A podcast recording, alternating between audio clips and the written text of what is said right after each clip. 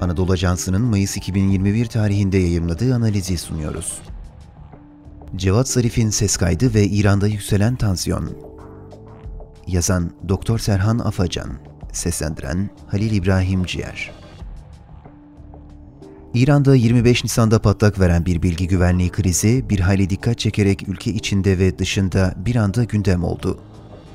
Cumhurbaşkanı Hasan Ruhani'nin danışmanlarından Hüsamettin Ayşina'nın başkanlığını yaptığı Cumhurbaşkanlığı Stratejik Araştırmalar Merkezi, Ruhani'nin 11. ve 12. hükümetlerinin deneyimlerini kayıt altına almak için Tedbir ve Ümit Hükümeti'nin Sözlü Tarihi adlı bir proje yürütüyordu. Bu amaçla aralarında Dışişleri Bakanı Cevat Zarif'in de bulunduğu Balkanlardan ve Cumhurbaşkanı yardımcılarından oluşan 28 kişiyle söyleşiler yapıldı.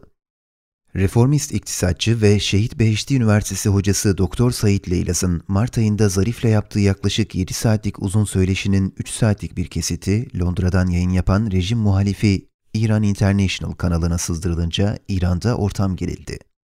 Konuşmanın seyrinden söyleşinin gözden geçirilerek yayımlanacağı ve deşifre edilerek kitaplaştırılacağı anlaşılıyor. Nitekim Zarif, "Bu söyleyeceğimin yayımlanmasını istemiyorum" diyerek söyleşiye yer yer not düşüyor. Söyleşinin eline ulaşan ham halini hemen özel haber olarak geçen İran International, bunu BBC ve New York Times gibi dünyanın önde gelen medya organlarıyla paylaşınca konu uluslararası yankı buldu.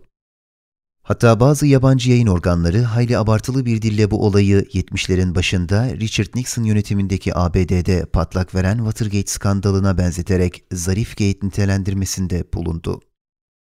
Herkesin bildiği sırlar. Konuşmasında İran'ın nükleer müzakerelerine özel bir yer ayıran Zarif, Rusya'nın nükleer antlaşmasının önünü kesmek için çabaladığını söylediği gibi, dönemin ABD Dışişleri Bakanı John Kerry'nin İsrail'in Suriye'deki İran güçlerini düzenleyeceği saldırılar konusunda kendilerine defalarca bilgi verdiğini iddia ediyor. Konuşmadaki iddiaların kendilerini ilgilendiren bölümlerine ilişkin ABD'den de Rusya'dan da yalanlama geldi. Aslında Zarif'in iddiaları dışarıdan çok içeriği ilgilendiriyordu ve hedefinde Süleymani vardı. Zarif, müzakere için gittiği her defasında Süleymani'nin dayatmacı taleplerde bulunduğundan yakınıyor. Zarif, ayrıca Süleymani'nin Temmuz 2015'teki Moskova ziyaretinin dışişlerinin inisiyatifi dışında gerçekleştiğini ve nükleer antlaşmayı engellemeye dönük olduğunu belirtiyor. Zarif konuşmasında Süleymani'ye büyük saygı duyduğunu ve fikir ayrılığı yaşanmasının normal olduğunu söylese de ikili arasındaki gerilim bir sır değildi. Nitekim Süleymani, Şubat 2019'da Beşar Esed'i devrim rehberi Ali Hamaney ile görüştürmek üzere Tahran'a getirince bunu bardağa taşıran son damla olarak gören Zarif, süreçten haberdar edilmediği için tepkisini istifa ederek göstermişti. Bu nedenle muhafazakarlara, özellikle de devrim muhafızlarına yakın yayın organlarının Zarif'in açıklamalarına sert tepki göstermesi anlaşılabilir bir durum. Pek anlaşılır olmayansa Zarif'in kafa karışıklığı. Meselenin özü ne? Ses kaydı olayı benzerlerine dünyanın farklı ülkelerinde dönem dönem rastlanan türden bir kriz. Daha büyük krizse İran'da mevcut sistemin hemen her önemli olayda kol kırılır, yen içinde kalır yaklaşımını benimsemesi. İran'da yaşanan her kritik süreçte tarafların birbirini yer yer ağır şekilde itham ettiği, ancak meselenin özünün şeffaflıkla tartışılmadığı görülüyor. 2009 yılındaki Yeşil Hareket yanlısı tutumu nedeniyle hakkında hapis kararı verilmesinden bir sene kadar önce Leylaz, Şehrivendi İmruz dergisinin "Diyalog Neden Karşılıklı Anlayış Getirmiyor" başlıklı yazısına yaptığı katkıda İran'daki siyasal gruplar arasında sağlıklı bir diyaloğun bulunmadığından yakınmış ve şu ifadeleri kullanmıştı: "Müslüman değil, dışa bağımlı, yabancı sempatizanı, gerici, hain ve benzeri laflar tribünlere oynamak için slogan olarak kullanılıyor." Meselenin özü tam da bu.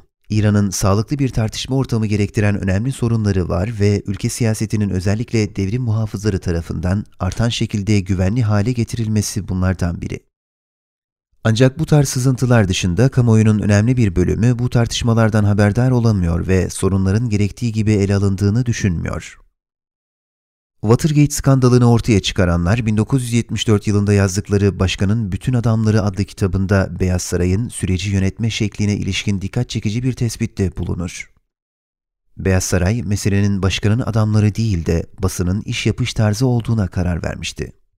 Her ne kadar iki olay birbirinden oldukça farklı olsa da İran'da bu tür olaylarda neredeyse istisnasız bir şekilde asli konu ıskalanıyor. Ruhani ya da Zarif'in ses kaydında dile getirilen hususlara ilişkin politik bir tavır ortaya koymak yerine olayı istihbarat krizinden ibaret göstermesinin siyasi bedeli olacaktır. Bu yaşanan krizin bir yönüyle hırsızlık olarak nitelenmesi doğru, fakat çalınan şey bir ses kaydından çok İran'da siyasetin geleceği. İran'da siyaset alanı daralmaya devam ediyor ve burada yaklaşık 2 yıl önce ortaya attığım bir tespiti yinelemem gerekirse, belki de düşmanın İran'a vermek istediği zarar da tam olarak budur. Yüksek lisans ve doktora çalışmalarını Leiden Üniversitesi İran Çalışmaları bölümünde tamamlayan Doktor Serhan Afacan, Marmara Üniversitesi Orta Doğu ve İslam Ülkeleri Araştırmaları Enstitüsü'nde öğretim üyesidir.